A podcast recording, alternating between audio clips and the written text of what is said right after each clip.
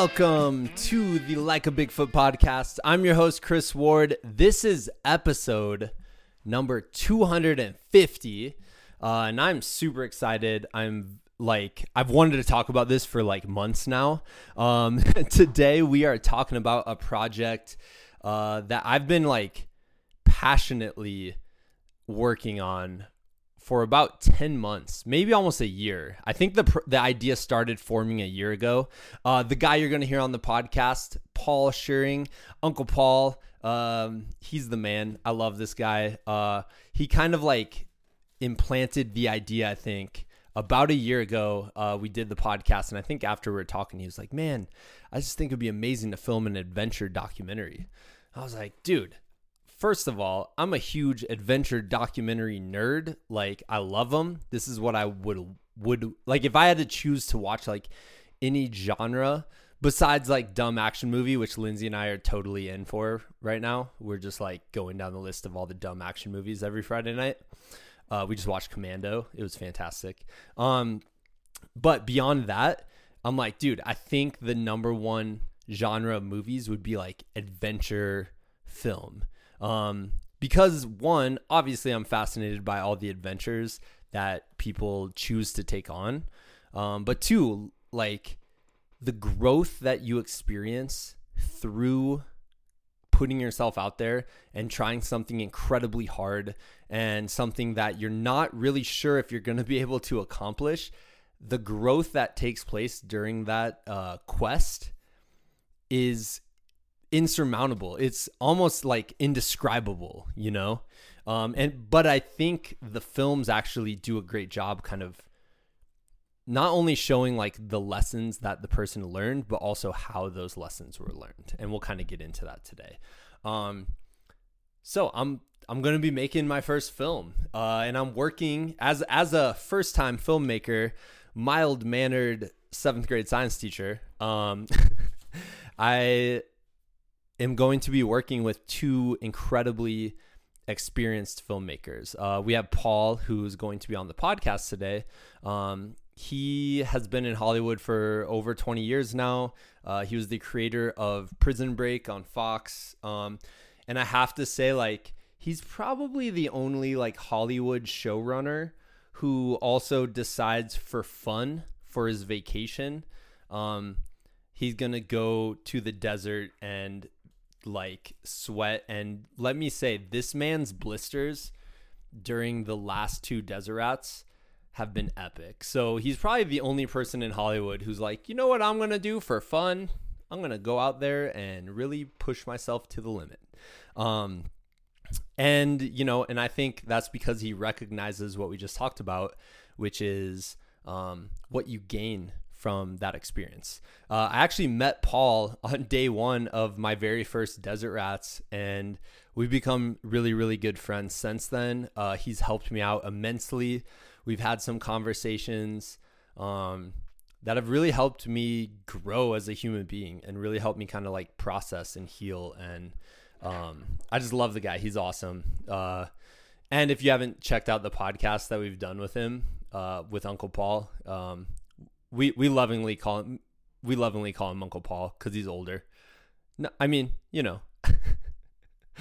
not that there's anything wrong with being older, Paul, or anything like that. Um, anywho, uh, so Paul's working on it. Um, it, I'm very excited for that. He comes at it with like a writer's mindset, making sure, um, you know, he can kind of explore the themes that we want to explore, which is basically, um, how does going through an experience like Desert Rats, an experience like a stage race, um, how is that? How does that make you more complete as a human being? How how do you grow through that? Why is it a good thing to go out in the desert and suffer for a week? Um, second person who is involved in the project is James Adamson. Um, James is, has also been doing filmmaking for about 20 years. He is uh, our director of photography. Um, he came down this weekend. We actually did our first weekend of filming and just talking with them. I'm like, this dude has filmed everything you could imagine. Like he, he, he's planning on next September. He has to go to Dubai and like rappel down the side of like a skyscraper to film something. And I was like, whoa, dude, you live an amazing, incredible life. Um, I'm very excited to uh, be working with him. He's awesome. He's a new dad um, where we all just seem to mesh really well this weekend. And then finally, the last person who's working on the project with us, uh, besides all the racers, besides the race directors, you know, the people who whose stories we're exploring, uh, is Chris Cornejo. Um, Chris is uh, one of my best friends. Um, he's my fellow mild mannered seventh grade science teacher. Um, I love the guy. He's a huge movie buff, a huge movie nerd. Uh, we talk movies all the time. Back in the 90s, he worked in a video store.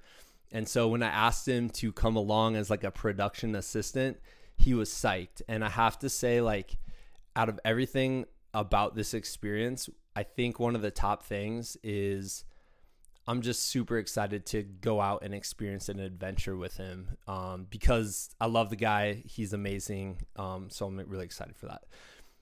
So I kind of got into it before even telling you what the project is. We're going to go out and film the Desert Rats stage race. I've talked about it for the last couple weeks on the podcast, but this episode today is all about that. Um, why we're doing this, what themes do we want to explore, things we're excited for, things we're I'm nervous about, um, and how doing a creative project like this is really kind of pushing me outside of my comfort zone.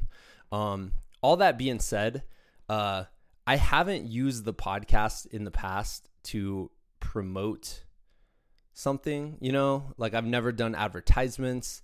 I've never, you know, used it to like sell t shirts or use it to promote myself or anything like that because ultimately, for what I was doing, like I, I felt like it was unnecessary.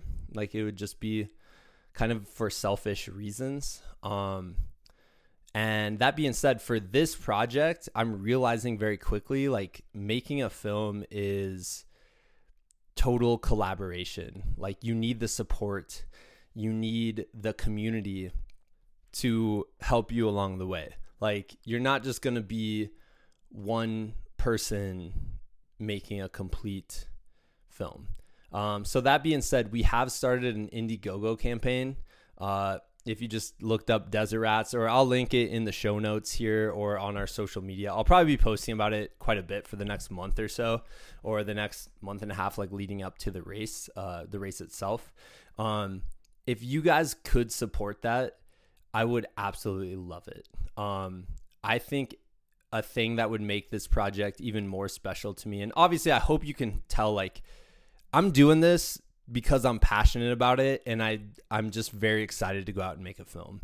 Like there's no like underlying reasons beyond like this is an opportunity that I didn't know that I would ever have. Um and it's it's my opportunity to go have an experience that I've always wanted to experience. Um but you know, you never you never know like you know that doesn't just happen right? Like you have to put in the work. And i've put in about 10 to 11 months of work at this point before we even got anything down on film. Uh, it's a lot of work but it's also showing me like the lessons i learned from doing the race i'm applying to this project. So the little small steps the consistency controlling what i can control uh, and not worrying about the things i can't control that's all coming into play um, so it's just something I'm really excited for, uh, and I think it's something you guys will will really enjoy. I'm hoping that the end product product will feel like an episode of this podcast, but instead of seeing it, you're actually, or I'm sorry, instead of just listening to it, you're actually seeing it. You're you're experiencing the trail in ways that I can't describe.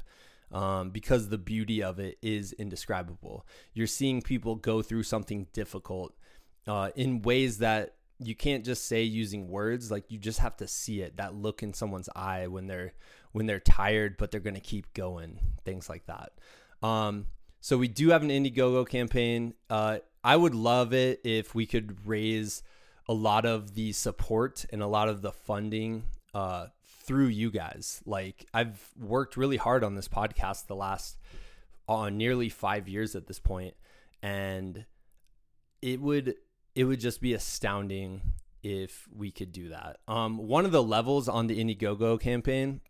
So if you've never done it, Indiegogo basically like you get perks for each level of donation. One of the perks is the actual film when it's ready to be released, which is going to be a while. Like you have to edit it and all that stuff. Um, but when it's ready to be released, the people who fund it at that level, I think it's like the twenty-five dollar level. Um, that those are the people that are getting it first. So, and I've done this with a few people's, uh, few guests I've had on the podcast. I've done it with their campaigns. Uh, it's really cool because you're kind of the first people notified when the film comes out. You get a private link and it's and you get to watch it and it's cool and you feel like you were kind of a part of the process. So if you can, um, I would really, really appreciate it. Um, it would be incredible. I think it's something that's going to be right up your alley too. I'm not gonna. I'm not trying to sell you a bag of goods of something you won't appreciate because if you're listening to this podcast, like the film is going to explore the same themes that this podcast explores. Uh, so yeah, so that's the Desert Rats Indiegogo. I'll put the link here. Cool. Um, let's let's just get into it. 11 and a half minutes in. Uh, i told myself it, going into this intro i was like maybe you should only talk for like five minutes. But i'm just super hyped super pumped up about this. So ladies and gentlemen i am honored to bring you episode number 250 of the like a bigfoot podcast with my friend my buddy filmmaker ultra runner adventurer like the dude I turn to when I have is- issues in life because he he makes me feel calm and and he uses his wisdom and passes it along. We have Paul Scheuring about the Desert Rats film project.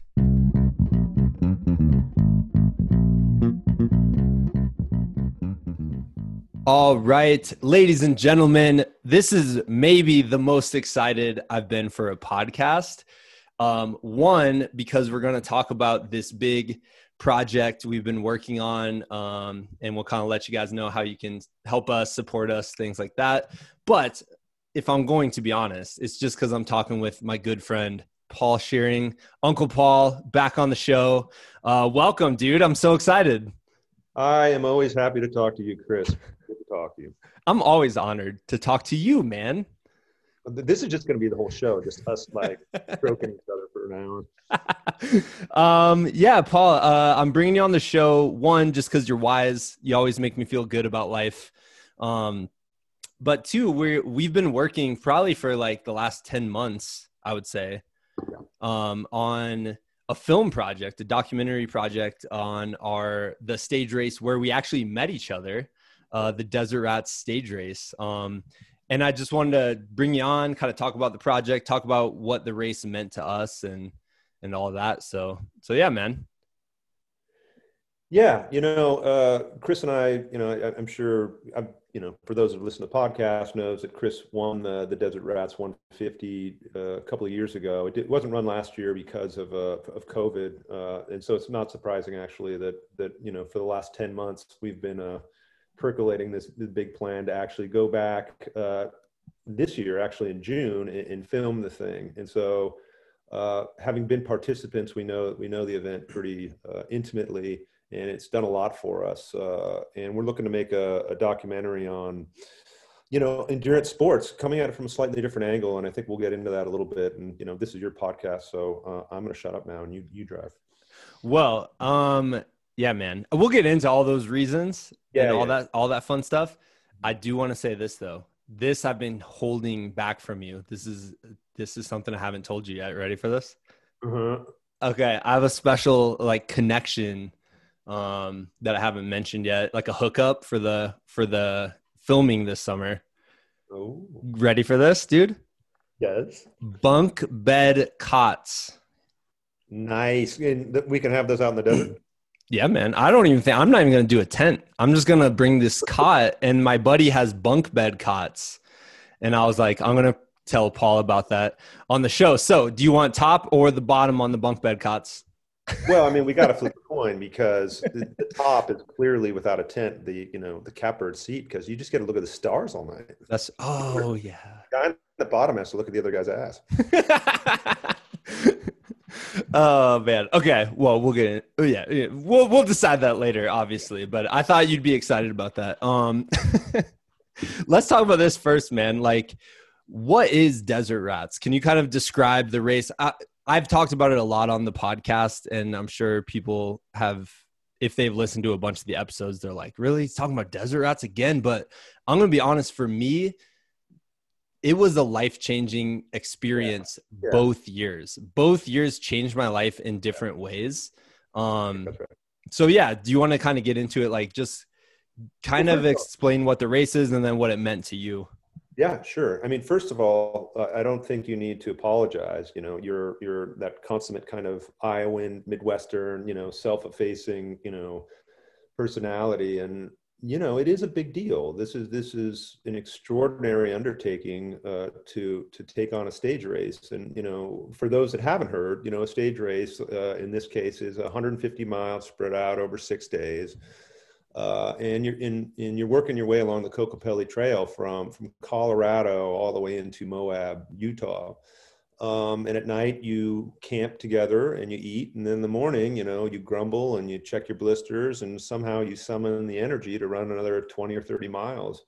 Uh, and it really tests, you know, obviously physical and mental endurance. Um, and you know, it, again, it's just an extraordinary event and not always for the reason that people think as you know that haven't participated in it before you know i i, I recall this conversation that i was having with an old friend about uh, about stage races a year or two ago and he was dismissive and, and he said you know it's really you know it's an ego thing. Clearly you guys are just doing this to prove to prove that you can do it and so you know you have this shining kind of accomplishment that you can parade around at dinner parties and and and, and i took issue with that. I said, you know, that's not quite true. Uh, and, you know, he hasn't done it. And so that's his perspective from the outside. Uh, and from the inside, having having done it, like you and I and a number of other people in this world have, is it's it's something much deeper and much more transformative than that. Uh, because what it is is you're you're taking yourself out of your comfort zone and into a world of hurt and discomfort, and it's prolonged you know this is not a one day marathon where you can you can slog through you know a four or five hour or whatever marathon and and go home and, and be done. You know you have to measure yourself. You have to you know keep yourself in the game because you go through so many different ups and lows over the course of those six days. You know you're certain you'll quit you know half the time. Um, and yet when you're put to that test it brings out things within you uh, usually in your subconscious that you didn't know you had in you. Um, issues that you have reasons that you have um, epiphanies uh, depths of despair. Uh, it breaks you down in a way that makes at least in my uh, experience and, and with the people that i've you know run these races with, I've seen a common element in all of their experience, which is, you know, you're so broken down and there's no way out. And, you know, it, it's so long that you you confront kind of the fundamental things in your life you know uh, because there's no comfort there's no escape um, and for that reason i you know i, I consider this event a, a, spiritual event you know I, I, consider these things you know an exploration of of what you got in your soul and, and why you're doing the things that you do.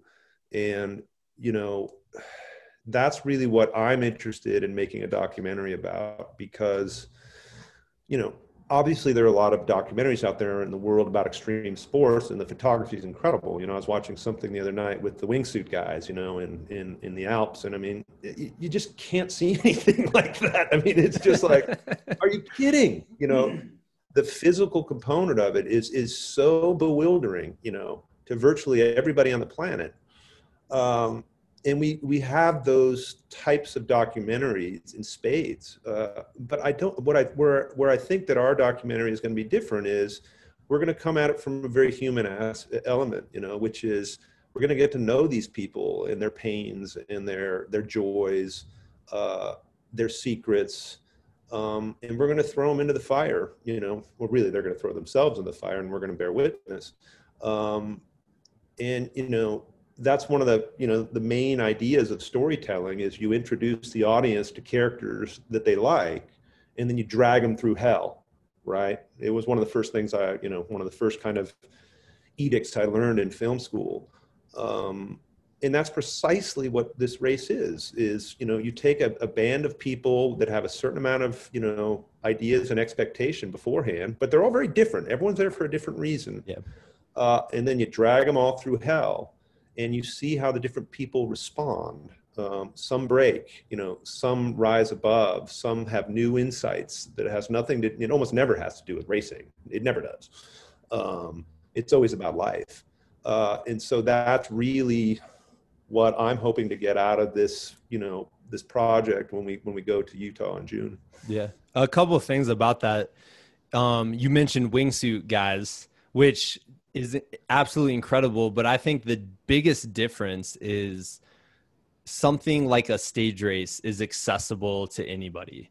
You know, you you put on shoes, you just go for it. You know, you and you just keep going, and that's really it comes down to that, and it's regular people doing these things. And I just, I've always connected to this quote from Jimmy Valvano, who's like a coach for NC State basketball.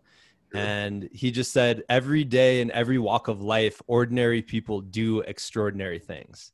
And I just think when I think back to my Desert Rats experience, there were so many things I came away with that were like special just to me.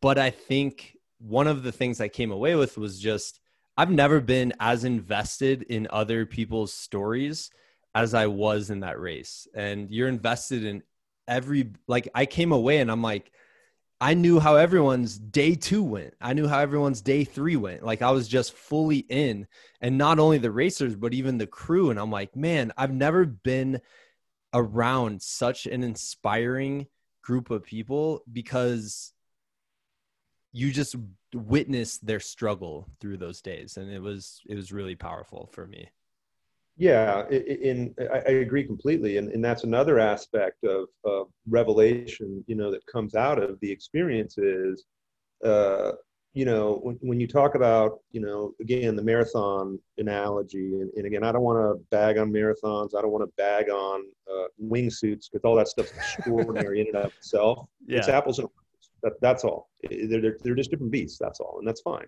Um, but but in the case of of the the the um, races, the stage races that I've run, because uh, I've run another one besides uh, Desert Rats, um, is that you know, unlike the marathon where you're basically blowing by people or people blown by you, uh, and you know, once in a blue moon, there's a great story of somebody that picks some, someone else who's fallen it's largely a, an isolated affair, you know. And in the case of desert rats, it's communal, and and you bond. You know, you're this you're this tribe, this dirty, stinky tribe out in the middle of nowhere. Because you know what's nice about desert rats is the field is never never very big.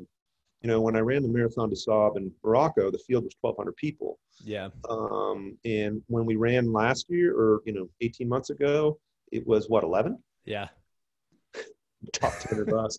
Um, but anyhow, uh, and so it, it, it, evokes for me, you know, the way that a platoon bonds or something in war. And again, apples and oranges, war is a totally different thing than desert rather than races. Um, but they they do have a common aspect, which is under extreme fire or duress, people, you know, that have, have that common, you know, experience of hardship bond. Yeah. Um, and that's how you and I developed this lifelong friendship. Um, and you know, I think of all the other people that we bonded with along that. And again, that's the real reward. It's like what your time is is immaterial. It's you know, it's it's the qualitative stuff, like you know, the friendships you develop, the insights you have into you know, camaraderie. Uh, and as I say, a lot of the things that that that percolate up from within, and and and what I've found is they're always almost good you know it's you know it, it's painful but the goodness rises up in everybody you know uh, the insight is almost always positive uh, and so you know i really hope that we can we can properly express that in this documentary because it's a profound thing. It's a very sweet thing. You know, it's it, it, it it's just this. You know, humans are fundamentally good. You just have to hit them over the head with a frying pan like 700 times, and then they'll realize. well, dude, it's funny that you mentioned the story of your friend talking about like, you know, going out there kind of based on your ego so you have something to talk about because from my experience just ultra running in general is the opposite of that and maybe you do of uh, originally maybe you you could originally sign up because of the ego right but once Definitely. you go out and you do it it strips the ego away and you're left with this well, like greater sense of self yeah and, and i think that the ones that keep coming back have touched something right in that crucible of the ultra yeah. which is that's the thing they want to get back to, even though it's really at the depths of suffering. And sometimes the suffering just suffering, you don't want to get back to it. But if your only motivation is your ego, sooner or later you're going to burn out. You're just going to be like, dude, it ain't worth it, man. I ain't, I ain't you know, losing nine toenails for my ego. Uh, but you know, if you're you know having epiphany, you know, like you've never had at other stages of your life, you go, yeah, maybe I'll lose nine toenails again. Yeah, which toenail survives? Uh, I think it was one of my big ones. this was not a was not in desert rats. This was in rock. Let me ask you. So, okay, I'll just share my perspective really quick, and then I want to hear yours because it was funny. I was thinking about this. I was like, dude, I did interview you briefly after the first one, and then we've done mm-hmm. podcasts together, which have always been super fun. But we've never like I never went in and broke down your complete like experience at the race. Um, and so just to give you mine, like for me, and I guess I want to relate this to the film because let's just get into this right now. I'm good. I'm a complete newbie at f- filmmaking.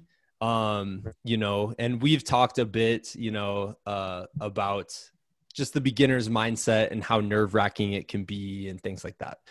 Um, you're a pro at this. I mean, you're you're a professional filmmaker.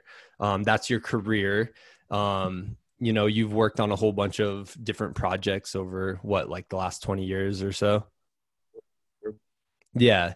And i just wanted to kind of relate it to my experience of actually running desert rats because i think there are so many lessons that i learned from doing the stage race that now we've been applying to this project. And the obvious the obvious ones are like persistence right? Like you just got to keep going in the face of any obstacle that comes your way. If you're passionate about something you just have to keep doing it.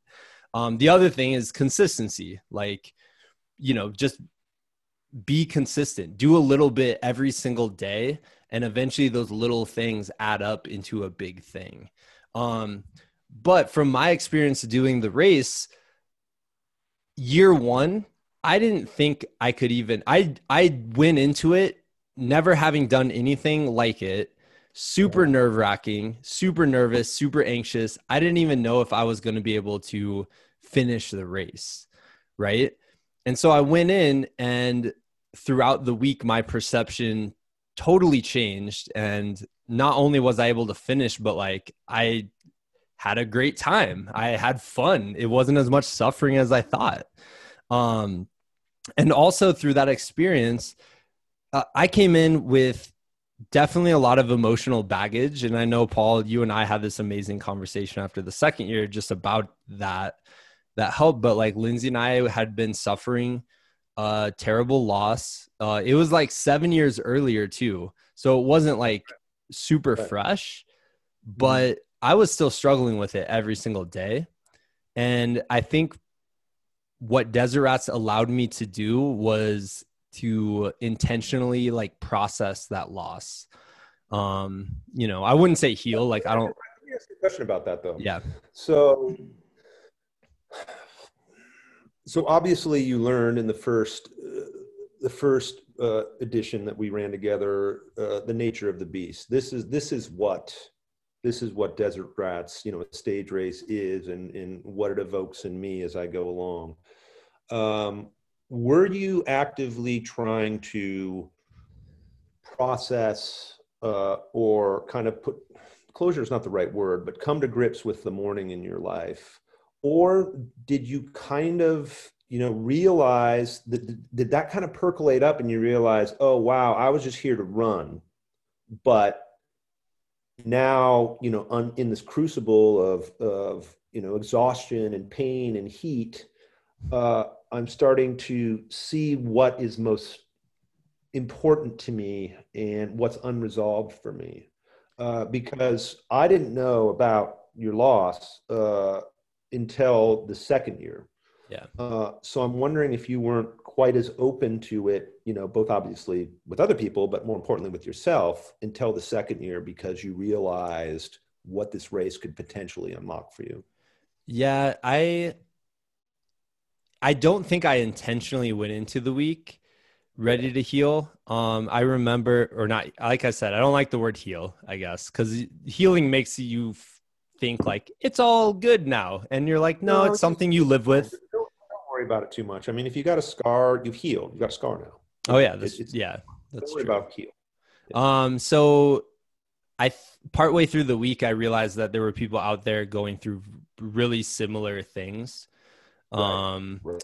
and so once I realized that, I don't know if I took it kind of like as a sign of like, wow, like, you know, there are other people going through these heavy moments as well.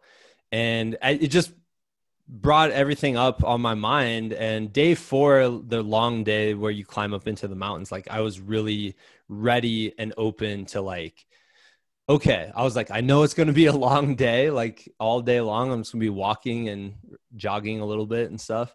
So i was like i'm going to actually going to take this time to like feel all the feelings you know? Because so often you just distract yeah, yourself. three days set that up though. I, yeah. I, I think first three days softened you up um, and it gave you time to to properly under start to sense like you said what was beneath the surface and then you were open to it on day four yeah uh, because again the first three days are arduous you know we're not talking about you know a bunch of three mile runs we're talking about in, in you know in total i don't know 70 or 80 miles i'm not sure yeah uh, so you're already beat up um, and that's Which is, the, i think that's what Right. Yeah, that's what I was talking about. Like it strips it it takes the ego away. I think. Like I mean, a challenge like this, you're not building your ego up. You're actually like stripping it away so you're just down to bare bones at that point.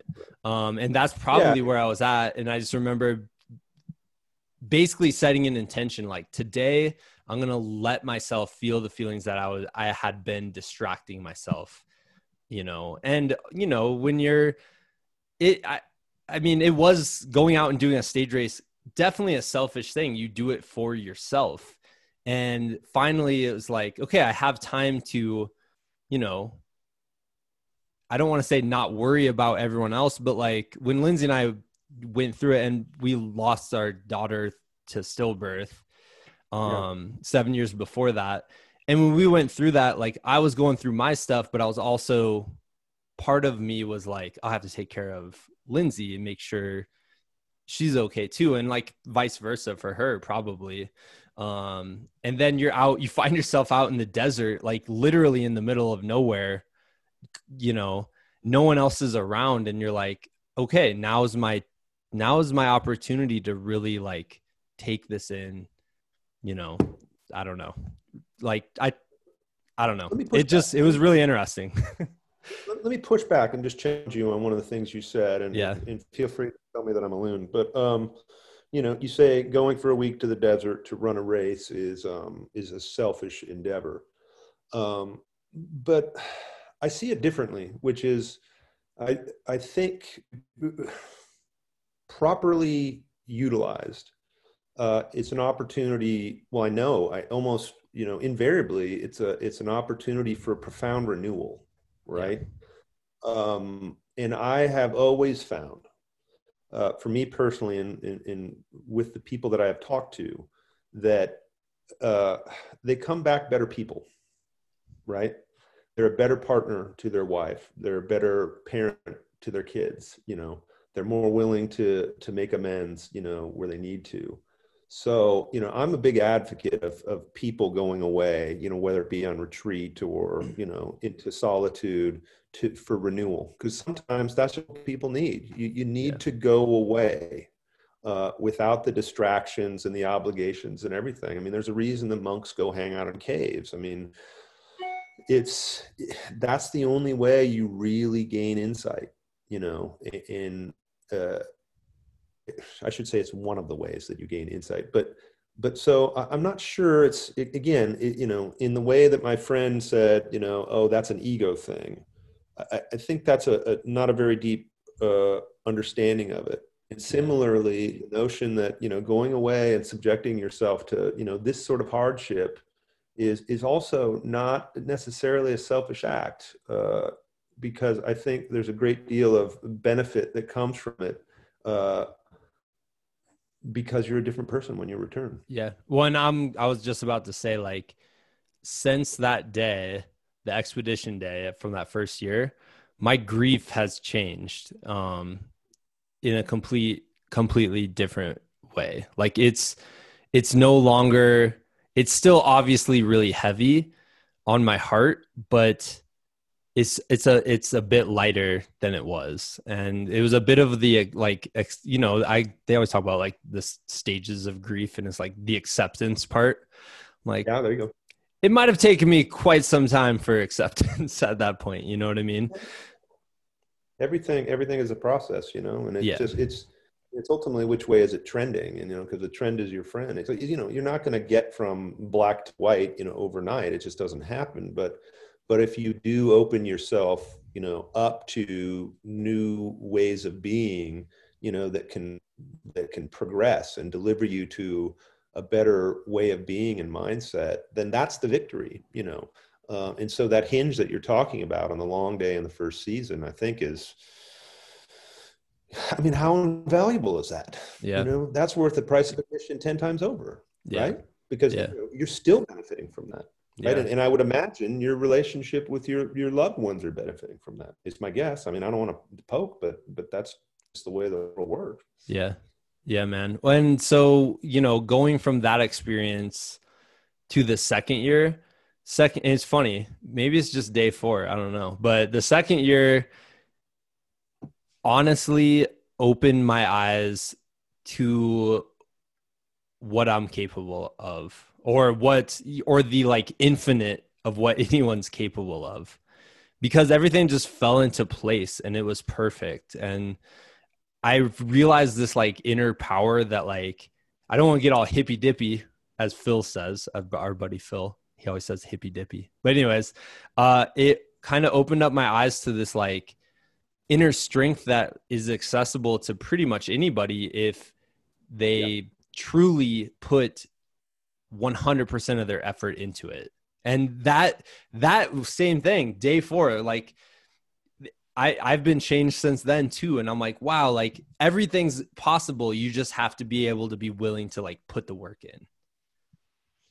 Yeah it, and to me that's you've touched on what i what i consider to be the second great benefit of of engaging in things like this is the sense of possibility that awakens in your life you know, is that, you know, it starts applying to other things that you would not have anticipated, right? Because you, you stepped into what, you know, by all appearances is an impossible endeavor. You know, I can remember toeing the starting line in, in Morocco for the Marathon des Sables in, in 2014. And, and I had never done anything like that. And I thought, you know, I'm a dead man. but but but I just kind of laughed and I was like, dude, just start putting feet together and you know go till you drop dead or you can't do it anymore or whatever and you know we'll see, but don't don't run the whole race right now. Yeah. Just run the next few steps. Yeah. Uh, and then you just keep doing that. Uh, and subsequent to that, you know, there was, you know, a, a growing sense of possibility in my own life. It's, you know, you really suddenly feel like the impossible might just be possible if you just start and stay with it. And the steps can be small. Um, but that is such that that's that's the great reward in life is just to constantly feel like something is possible everything is possible uh, it's it's it's worth more than all the money, everything. I mean, it sounds like you know an obvious like kind of truism, but it's dude, it's it's just wonderful. It's a wonderful mindset. In, the way that you often unlock it is in things like the stage races or other, you know, enormous endeavors that you think there's no way that I can do it. You know, it. it I always think of um, one of my favorite quotes, uh, you know, by Rumi, the Persian poet. He says, uh, "What does he say? Begin a big foolish project like Noah, right?" Um, and I just love that, right? Because Noah's like, dude, I don't know, uh, nail some wood together and hopefully get all the you know giraffes and lions in there. all right, uh, and then you know all these years later, he's Noah. yeah, man. Well, I mean, maybe this film for me is the test of that mindset because you know we started thinking about going out there and filming this as a documentary and and not racing it by the way. I don't, I don't know. Maybe i'll put that in the intro. Like we're not going to race it this year. We want to capture the story and tell the story as kind of observers knowing what and you know the way i look at it too is i want i want the documentary to feel almost like a visual version of one of the pod like of the podcast basically. Like i want it because people come on here and they share their stories of adventure they share what the lessons they learned which is awesome and so powerful and i love i love doing that. But i think one step up like a level up is showing people the adventure but also showing the people how the lessons were learned in the moment. And i'm like man if you can capture that like the you know they'll come out of it a different person. You keep mentioning this idea of a crucible which i really like and i think that's really interesting but they come out of it with like i came out of it with this new mindset but to actually be there when that mindset is being developed i think is really cool. Well it's interesting like like i reflected on it in the two instruments of kind of epiphany or a breakthrough uh, that I found uh, on the race was, you know, you know, and these are ultimately, I think, the scenes that you're looking for that we're hoping to capture is is one is pain, right? Uh, it, you're really putting somebody up against the wall, and they're not sure they can go any further, right? Uh, and when they do, that's when the sense of possibility begins for them, because I can I can keep going even though I didn't think I could do it, right? Uh, what else can I keep doing, even though I didn't think I could persist? And then the second thing, and this is the more wonderful thing in some ways, is is is it's in people, and and and it'll come out in the interface between people, people looking out for each other, you know, um, people bonding, uh, prioritizing each other over time. Um, it just that the communion between people is where more revelation happens. Um, and it's a very sweet thing.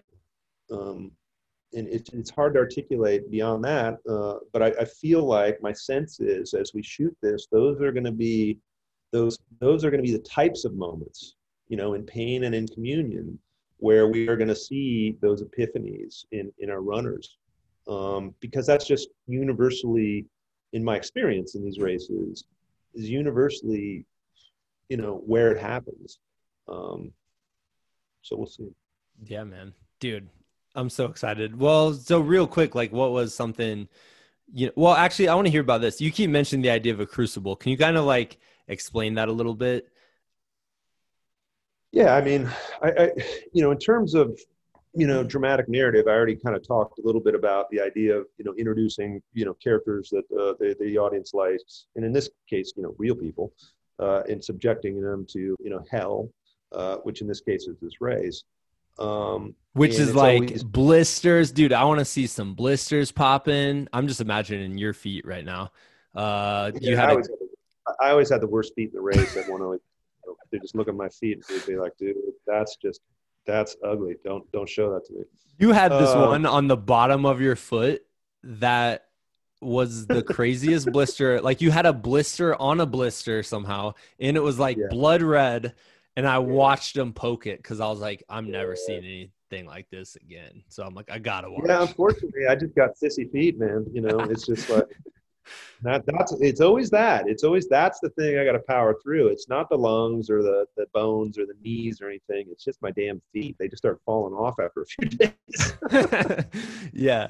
Uh, but uh, that's you know that's the challenge that you, that you get through because I remember the first day you know the first race that I ran where you know my toenails started falling off and there were blisters on blisters I'm like there's no way I can get up tomorrow and run I'm gonna have to quit and then you know I started the next do. day I'm like well maybe I can do another mile maybe I can do another mile uh, but uh, yeah anyway yeah but uh, sorry you're explaining a crucible oh right oh so the other part the non-dramatic part is um how can you say? It's just hardship. It's it's intense hardship that you're not accustomed to. Um, and you think of a lot of these, you know, ascetic religious religious practices over the centuries. So, uh, hunger, you know, hunger fasts, and you know, social or sorry, um, physical deprivation, uh, self-flagellation, and hair shirts. There's just there there's something in depriving yourself of the comforts of day-to-day existence and you know suffering that just evokes insight uh, and you know as i say you know they're they're various and you know sundry across all the different you know aspects and you know things in life uh, but for our purposes you know with this documentary it's about you know exertion in, in the heat and in the desert and uh, you know is that in the long day, the rose garden? The rose garden, yeah. It's there's no roses. There's it's no. jagged rocks. Spoiler alert for our for our own movie. is that um is that on the long day? Yeah, yeah. Uh so two years ago I, I ran out of water on that because that's the longest uh the longest uh stretch between aid stations and that was the hottest day of the year that year. And, um, it was 10 miles i think and and and i was i was fascinated by the fact that one minute i had water and i was at the bottom of rose garden which is you know this kind of canyon that you know below the high plains of the desert and so it's not subject to the cooling winds that you know are so wonderful when you're sweating and dying in the heat.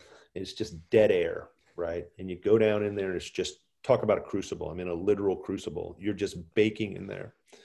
And I went from having water and thinking, okay, I've only got four more miles to the aid station, no problem at all, to drinking it all because my mouth was drying so rapidly. And I, within, you know, I finished my last drop. I'm like, well, I still got three and a half miles, you know, I'll be fine.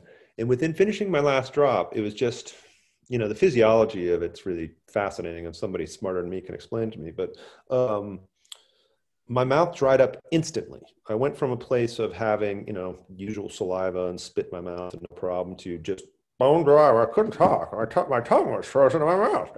Um, and my head started swimming uh, you know must have been the early stages of heat exhaustion right? Like i, I realized uh, that i probably had 60% of my mental capacity and and you know huge tracts of words in my vocabulary were suddenly just unavailable to me.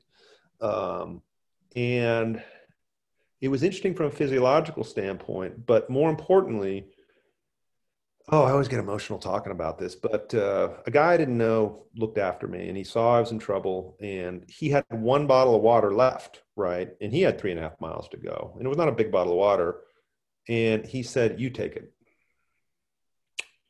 and I said, well, you know, uh, we'll share. I mean, just give me a sip. It's yours. And, and, and he insisted that I take the whole thing. Um, and it was such a profound moment of like grace, right? I mean, he's literally giving me the shirt off his back, right? Um, and it was in that, that deepest depth of pain and struggle and, you know, and haziness, right? I, I couldn't even see straight. I, I couldn't think straight. Uh, and, and I needed help, right? And, and men are so, you know, not good at that, asking for help. And this guy, you know, and I wasn't the walking dead. I wasn't stumbling around, but, but he saw enough of me to know that it was better that I had his water than him. And I'm like, that's worth the price of admission. Meeting that guy in that moment, you know, and seeing what the human heart is capable of. Yeah. Uh, and he was in the crucible too. He was getting baked down there at the bottom of Rose Garden. And his name is Scott Scarapinto, and he lives in Florida. And God bless you, man. uh, dude, Scott. Yeah, he was awesome, man. Yeah. You gave that guy. He remember that one day he was sprinting as fast as he could, and I was like, "Wow, you're fast today." He's like, "I just had coffee for the first time ever," and I was like, "Whoa." That'll do it. Um, He's like, this race is easy, dude. I mean, yeah, man. That's it's it's those powerful moments that are just completely life changing, and I think kind of a, a bigger theme that'll be something really interesting this year. Just experiencing it and watching it is we just went from this year of 2020 of isolation. Yeah.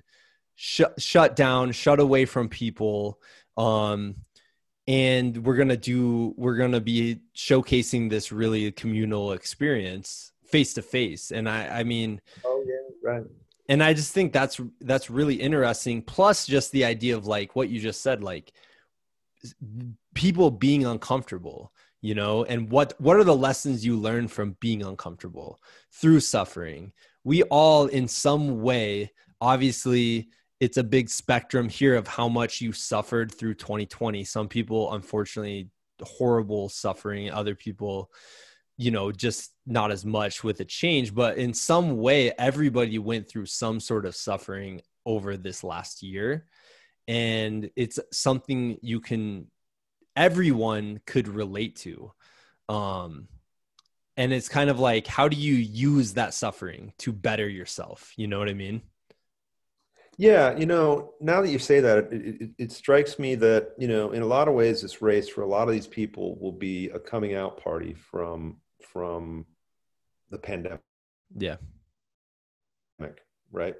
Uh, so on one level, you think you know they're going to be quite ecstatic to be out in the in the world and in amongst people, um, particularly the natural world in Utah and Moab and all that stuff.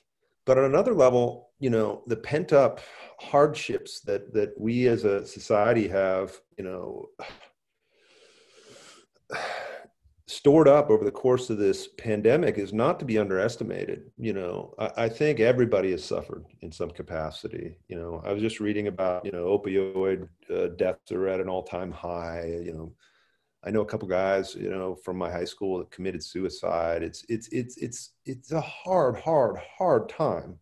Uh, so I can only imagine that that people are carrying that into this race, uh, and that some people will find, um, you know, insight into it, or maybe a breakthrough, or catharsis is maybe the best word, which is you know they can finally let out that huge sigh or that sob or whatever it is you know that's just been building for months and months and months and months and months.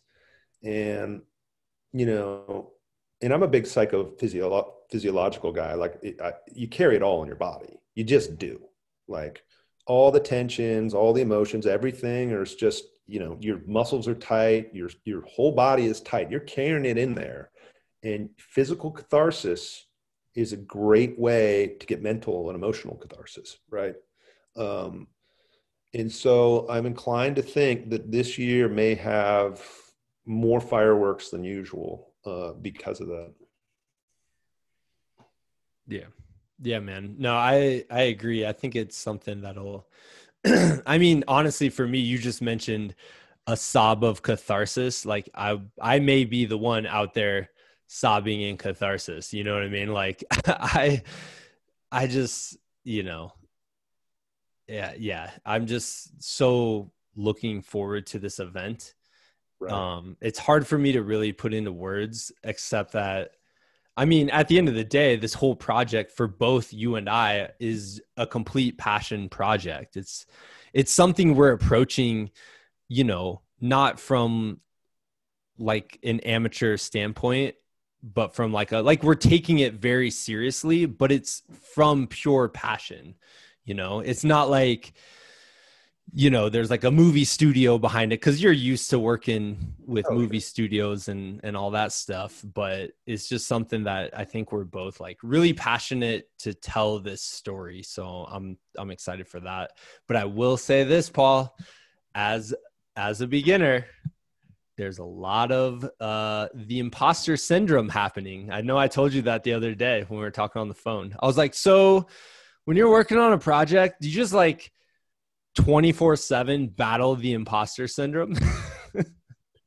um, yeah, so that's I'm, I'm glad you bring that up because you know again that's it, it's relevant obviously to filmmaking and all creative acts uh, and to you know running a race like this or you know whatever else it is in your life it's there are doubts you know that's just how it is from top to bottom you know the most you know the most accomplished to to the to the ones that are that are you know, neophytes is just a you know an uncertainty and that's that's human. And you know i think often of uh, the documentary uh, hearts of darkness which is about you know francis ford coppola making his masterpiece of apocalypse now.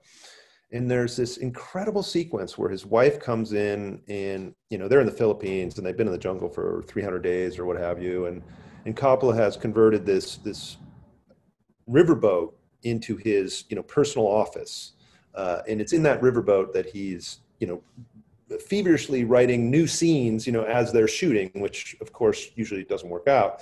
Um, but you know and again, that that documentary, I, I, can't recommend it enough because you talk about a guy who's you know in the crucible. You know, Brando shows up, you know, 100 pounds overweight, and he hasn't read the book uh, that it's based upon, and and Hopper's you know on every possible drug possible, and um, but the more important point for this conversation is his wife comes in and you know is filming him. You know, the maestro, right? This is Francis Ford Coppola, who's just come off of two straight Oscars, right, for his last two films.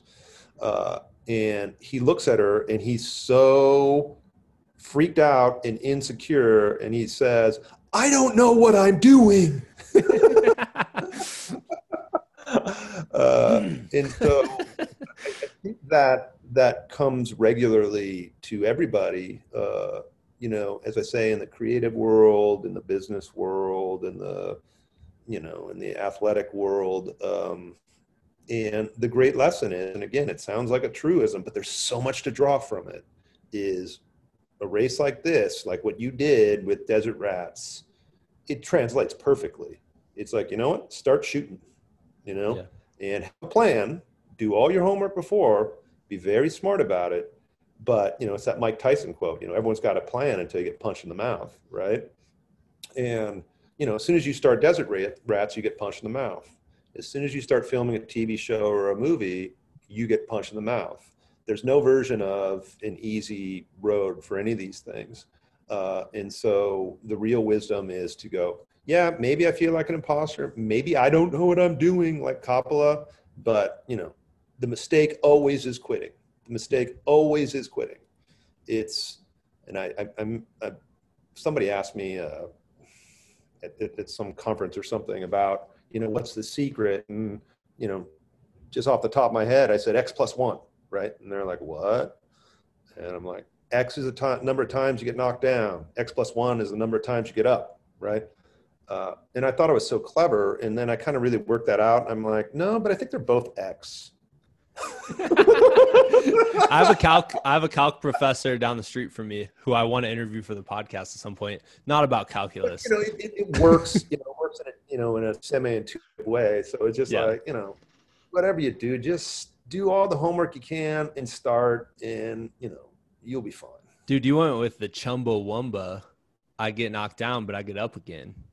That is going to be the soundtrack to our documentary. I've used it in uh, adventure racing with my friends. We just had it on our phone, and as soon as everyone was kind of in a low mood, I'm like, "Boop! I get knocked down." Eh, and I don't know. Uh, but anyways, yeah. I I think it's I mean, it's awesome for me. I was thinking about this. I'm like, dude, I don't I've always wanted to make a film, I think. Like deep down inside, it's always I love movies, I love film, I love sports movies. Obviously, I did a whole entire episode of the podcast about sports movies. It was one of my my proudest moments. if I'm going to be honest. But I've always loved that idea. But I think I needed that I need that extra like kick in the butt and also that extra like I can lean on these other people who are experienced at this to get this done you know? And having you and james adamson who we haven't mentioned yet i'll talk about him in the intro but he's like an amazing adventure filmmaker um, who has this experience doing documentaries he did a documentary on the Kokopelli trail which i'm like well that just falls in line right there you know but to have you guys doing to having you guys along for this ride and really like steering the ship is just this big confidence booster for me. Um, I but I've been trying to understand it like this, like you just mentioned. I think ultimately the process is the most important part. Like I'm like, man, I'm already learning so many lessons just from the last 10 months. I can't even imagine what lessons I'll learn during the actual shoot. And I'm like, you know, the finished product, I am obviously that's the thing you work towards. And with a movie or a TV show, like it's a really obvious thing. Like that's the finished product. But I'm like, just like an ultra, the finish line isn't the thing that's the important part. It's all the moments in between, like all the things, the journey itself that led to that destination is the important part. And so for me, just doing this with you guys, which I'm incredibly honored to even, you know, work with you at all on anything. Like uh, it's amazing. And that process though, like I'm just pulling a lot from that. And I'm trying to reframe like fear and self-doubt because it is like a constant almost daily battle of like one moment I'll be like super confident like yes I'm going to crush this. And then the next moment is like self doubt comes in and fear comes in. But I'm trying to reframe it now as like those things arise because of how passionate I am about this. You know, it's like a sign, like the more fear, the more self doubt you're feeling is almost like a reflection of how passionate you are about the thing that you're working towards. Well, that, that sense of po- uh, possibility that you that you touched, you know, what's right because you're saying, you know, what's being unsaid beneath that is why not, right? Why not? Uh, yeah. As opposed to here are the reasons why not. I'm not going to do it, right? Because then you wouldn't be doing this. Yeah. Um, and you know you've displayed an extraordinary amount of you know you know initiative uh, and preparation for for for this thing and vision um, and wisdom too you know you're not going out there with a handy cam do they have such things anymore um, but you're not going out there with an iphone and thinking you're going to do it all by yourself at the beginning you know you, you have the wisdom to go you know what i'm going to surround myself with the right people right uh, and that's how you make a stable and good production and you learn, right?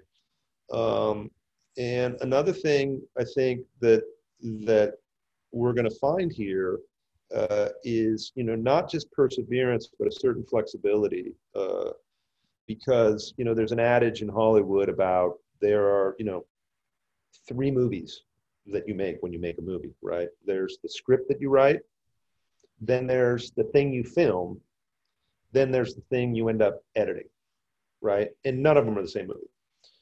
Uh, so you want to have a really good template at the beginning, uh, but then you have to not go to pieces when you know Mike Tyson punches you in the mouth. Uh, Mike Tyson will be out on the Kokopelli yeah. Trail. I forgot. To, I forgot to mention that.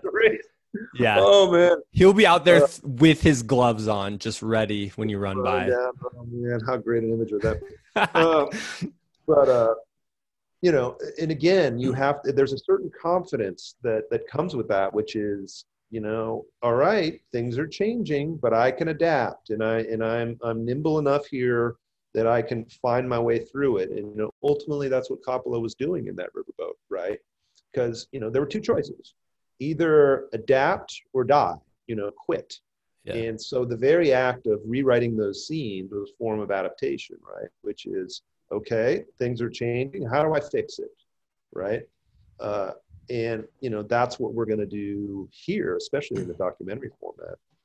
Um, and so I'm, I'm quite confident because, you know, again, I've improvised with you on trail, you know, in, in you know, the running capacity to know that, you know, there's nothing you can't take on. Oh, thanks, man. I appreciate it. Well, and so it's funny that you mentioned that because I think speaking from me, like, okay, so just to put it into some context here, um, I ba- I do this whole podcast by myself. Like, I email people, I produce it, I edit it, I obviously do the podcast itself. All of that is just me, and I'm still coming to comfort like i'm still trying to be comfortable asking people for help along the way. Do you know what i mean?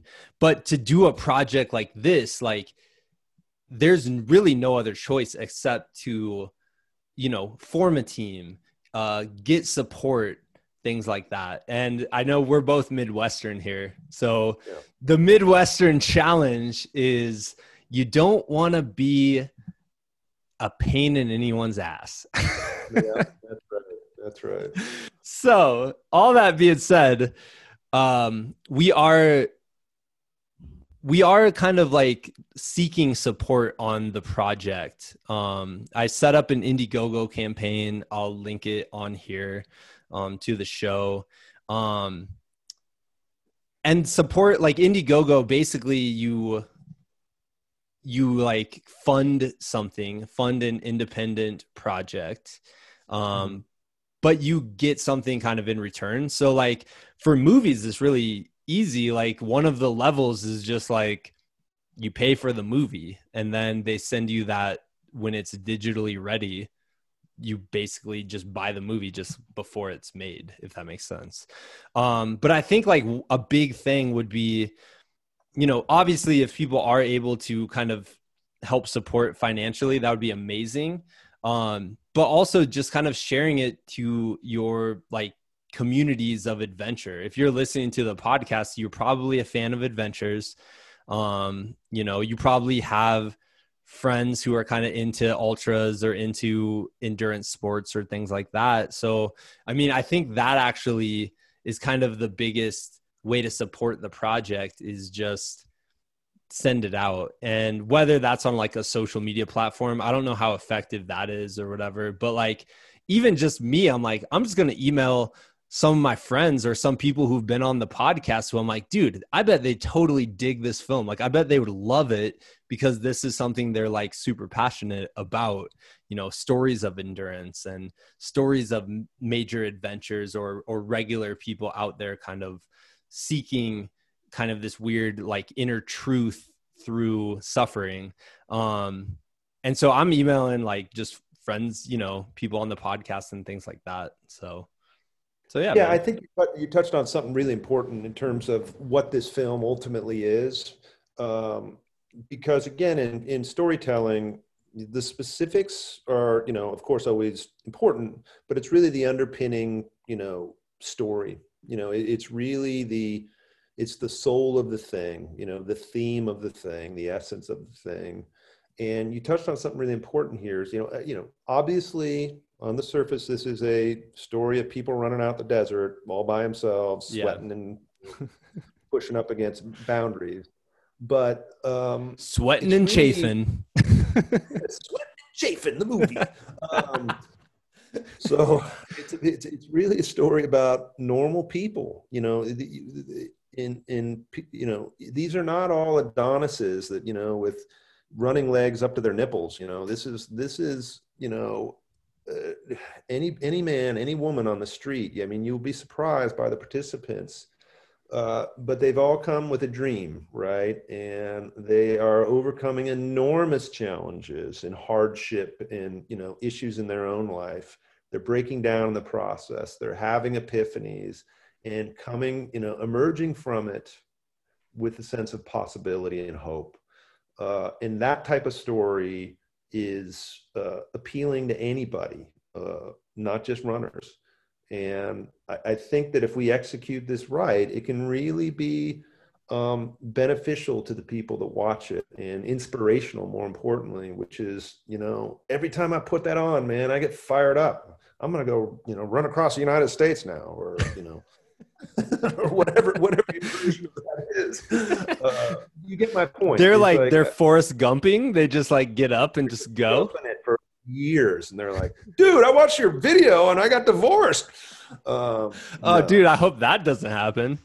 No, I'm kidding, but um, but I do think it's important to understand the the soul of the thing and the yeah. heart of the thing we're trying to do because you know it's just it's a profound profound thing that we're after yeah yeah man and i i want this i want it to be like trail running is so grassroots and kind of underground i know it's gaining popularity but like come on it's gaining popularity like most people i you know i talk to people at work and i was telling them about burro racing today uh just yeah. you know spoiler alert for one of the segments we're gonna go film in a week and when uh, he says burro, he means donkey. I mean donkey. You run yeah. with a donkey, and they're like, "What is this?" And they like lived in Colorado. Like, there's some underground trail racing. Like trail racing, the community is just so grassroots still, and I want the like people supporting the movie. Like, I want it to be like authentic support. I want it to be grassroots. I want people to be like, man, I love the trail running community. This sounds really cool. I've been through an experience kind of like this through my own adventures and man, I want to see what these guys come up with. Like that's kind of what I'm I'm hoping for with the whole Indiegogo campaign. Like we we threw around different options about funding and stuff like that, but I was like ultimately, you know, Desert Rats as the race is kind of a grassroots race and i kind of want that experience and i want people involved in and things like that i guess. Yeah i mean amen. It's just you know i think ultimately we just want to spread the word. It's just there's there there are there are ways through the challenges and this is one of them uh, and maybe watching this movie will you know inspire whoever watches it to you know take on the challenge whatever in, in whatever you know shape that challenge is you know that that's really the ultimate intent here i told my so my coworker chris cornejo who's also like a huge movie geek like worked at a movie store back in the 90s he still talks yeah. about it all the time lovingly was in like he went to boston college when like he's like, "Oh, you mean when Damesy and Benny A were there?" And I was like, "Oh, geez." Uh, so he's like a huge like movie guy, right? And he's also a runner, right? So I told him, I'm like, dude, you know, secretly, this is just a huge elaborate ploy to get you to run Desert Rats. I'm bringing you. He's going to be our production assistant on the uh on the film crew. And I'm like, you know, this is just a, a long con so in like a year from now, you're like, I think I could do desert rats because I think oh, like. Oh, I thought you meant this time around. We're like, we're at the finish line of a stage, and we're like, oh, hey, Chris, we left our coffee at the starting line. Could you run back and get it? you are the production assistant. I mean, yeah, you're the PA. I'm sorry, it falls to you. It's only 26 miles away. Go. Yeah, dude, it's still hot though because it's like 108 degrees out here, so the coffee's still hot, so we're good but yeah, no, but don't spill them. no, but I think I and I guess I to kind of like link it to the, like what the audience, you know, what the audience should expect from watching it. I'm like, I think Chris will go out there and watch the racers and be like, I think I can do this. Like, I think I can actually go out and take on this goal. And I'm like, yeah, and that's what we're hoping to do with with the film. So, anyways. Well, I think that's that's imperative. That if if we haven't created a film that evokes that in viewers, you know, yeah. then then we failed. Because as I say, you know, the wingsuit movies and the in the you know parasailing or whatever, you know, not parasailing. Acapulco parasailing movies. Um, Dude, you know that great parasailing documentary? what's the one where uh, the, you got the board and the parachute and yeah, yeah. you're jumping? Windsurfing. No, no. Let's just name all the extreme sports. Mountain biking. Look, I just watched a movie called. It's a French movie, and the American translation is called uh, "Don't Crack Under Pressure," and I think there's about three of them. Uh, but anyhow, it's it's a gorgeous movie, and it's an extreme sports movie like um, Magnetic, right? Uh, oh, Magnetic. Which, that's you recommended that to me. Yeah, yeah. And surfing is just bananas. I mean, the whole thing, the whole thing, Magnetic on Netflix, like watch it immediately. I I told you I watched it with my kids, my seven year old and four year old, and there's this like speaking of windsurfing, there's this like hunky dude. Windsurfing. What is it? What is it called? Yeah, but anyways, he's like this dude looks like Chris Hemsworth and Thor, right? Like, but he's like 18. And my four year old just looks like they're giggling like they're in the corner giggling watching this part of the movie. And my four year old just turns to me and she goes, I'm gonna marry that guy. And I'm like, oh geez. And I texted you, Paul. I'm like, thanks, man, for the movie recommendation. What are we doing? But I'm gonna remember the name of that sport. We're gonna get killed if we can't. Dude, it's so obvious what it is. Um, but anyhow. Uh, oh yeah, that huge, the huge portion of the audience of this podcast are windsurfers. So I apologize. Oh, but it's the one where you're, you know, you're jumping up in the air and, you know, God damn it, wakeboarding. Wakeboarding. No. Wind wakeboarding with wind. Uh, all right, we'll figure it out. But my point is, we're, we're stuck. But so my point is this: is um, those movies fill a certain niche, and they're just astounding. Yeah. Right? I mean, they're really just mesmerizing to watch those movies. Um, but they're ethereal, right? The, the, this is the province of gods. When you see these guys doing these things or women, you're like, uh, no human being can do this, right? Yeah. Um, in in a lot of ways, we're the opposite of that. That's our intention here, which is to say, no, these are people that are like you and me that walk the streets and are just taking a flyer. They're just going, you know what, man? I think I can do the impossible uh, and I think that's where we differ from those films. Um, and I think, as I say, I think that can be really profound. Yeah, man. I think we should wrap it there. That was you always you always say stuff in really smart ways, and I'm always impressed every time. No, but I'm trying to remember the name of the damn. what is it?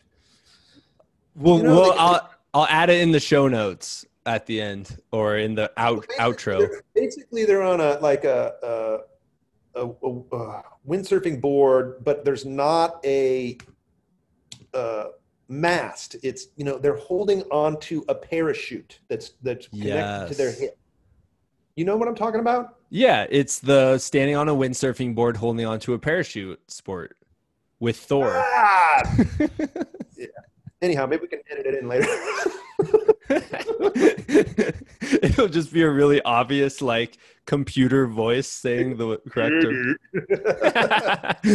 That's amazing. But dude, thank you so much, man. You're always the best. I'm super excited to work with you. Or I mean, we've been working on yep. this for a while, but I'm super honored, honestly, man. Like I just you're helping me do something that I think I've always dreamed of, and I can't be more grateful.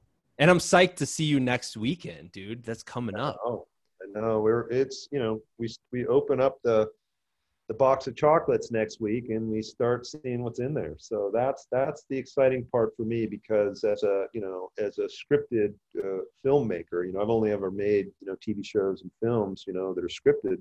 Uh, and so coming into kind of the serendipity of, of documentary filmmaking is, is really thrilling to me because it's all just discovery in a lot of ways. As I say, I mean, we, we know the story, we think we know the story we want to tell, and we have our, you know, people that we're going to follow, and we think we know their stories but really it's going to be all of the curveballs that are daily thrown at us you know where we never saw this coming or this coming which is is for me just absolutely exciting because you know it's you know in a lot of ways you're just rather than creating the material you're bearing witness um and that that i that i just can't wait to do yeah oh my gosh and just so you know if you I I am gonna update the people who support it on Indiegogo.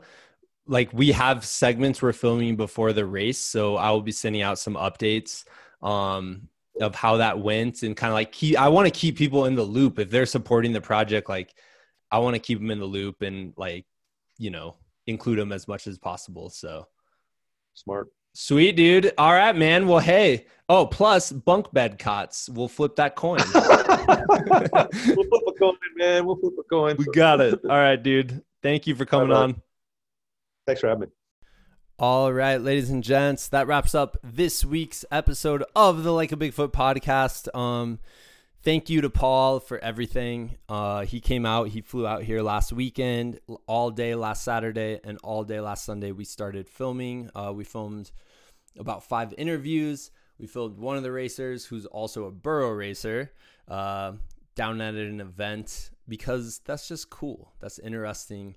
Um, I got to go run with a burro, which is how you should start making a film, I've realized. So, like, two days into being a filmmaker, quote unquote, um, I think like lesson one, you should do burro racing to start your film. Like donkeys are notoriously, um, you know, easy to work with. They're not stubborn. Uh, they're not pains in the ass. You know, quite literally in that sense. Um, yeah, they're pieces of cake, dude. You should start with that. That's I'm pretty sure that's how Spielberg started filming a donkey race. Um, so yeah, so they were there on Sunday. Well, and then we filmed an interview uh, with this uh, nice couple in Lakewood, uh, Mike and Rose Adams. Um, and on Sunday, we went down to the Gemini Adventures office. Uh, Reed and Kyla, if you Kyla was on the podcast a few like a month or so ago, um, and we interviewed them about their race. And I mean, obviously, these are the people who have been to every Desert Rats. They've they've seen the racers. They've seen they've heard the stories of what people went through and they see them at the finish line and like woo let me tell you interviewing them there was a moment where Kyla was talking about what the race means and and and how it helps how it helps people like grow as human beings. And I legitimately was about to just start bawling um, because she nailed it. Like she hit the nail on the head of exactly what I experienced both years. Um, and exactly like why it's so important to me. Um, and by that, I mean like I almost like openly started sobbing, like not just like single tear. I'm like talking about like I need I need to leave for like 20 minutes. it was so beautiful. um, and then we went. Uh, Reed's uh, has been an MMA coach for the last 20 years, a wrestling coach at a jiu-jitsu gym uh, you know, and since that sport really was in its infancy, um, he's been doing it. So 20 years. So we went and filmed him uh, in his gym, which is really his natural setting, I feel like. Uh, and halfway through, I'm just like looking around and I'm seeing like all these plans that I had had coming together. Um, and, and I'm in like this uh, jujitsu gym, Easton's in Boulder, and I'm just like, dude, this is like a Rocky montage right now, you know, like. and I got so excited because you know me and my love of sports movies too, and I was like, dude, this is exactly what I wanted from this experience. Um, so yeah, so you know, just to update you guys, in for the next two months before the event, we'll be um, shooting a couple more things, filming a couple more things, but really like the bulk of it is at the event itself. Uh, and the funds on the Indiegogo campaign, a lot of them go to making the movie look good uh, and sound good and really be a great experience for whoever's watching the film, you know, cause I'll, you know, I'll being at the race itself, like I keep saying, and I've said it probably too many times on this podcast about desert rats, but like there is something special about these this event. Um, there's something that is like almost like a spiritual experience when you're out there by yourself on the Kokopelli. It's June, it's super hot, uh, and you're out there with your fellow human beings, your fellow adventurers, your fellow desert rats that are like taking this on. And it's it's almost like it just it has me shaking like I I just weird thing like I do think going back out there just to film this time like I am to have some some envy for the people as they head down the trail. And I'm like oh man I just know what they're about to see. I know what they're about to have to battle. I know what they're about to witness. Uh and I'm to be like oh I wish I was with them. But uh but yeah so um yeah, I think that's about it, guys. Like I said in the intro, if you guys could support, even a dollar helps. Honestly, we would love any sort of support. Um, you know, as as you contribute to the campaign, you'll be getting all the updates and all that fun stuff um, along the way. So, so I really appreciate it uh, for everyone who's already um, backed the campaign. Like you guys are blowing my mind. You are incredible. I I am so much appreciative of everyone who believes in this project and and really wants to see it go. I mean, it's going to go through no matter what, but they want to see it at its absolute best. So, uh, thank you guys. All right, that's it for this week. We'll be back next week. We're going to be talking with Jason Green uh, of the Yeti Trail Runners out on the East Coast. Uh, he's an amazing guy, so I'm super psyched for that that episode. Uh, and we'll check back with you then. See ya.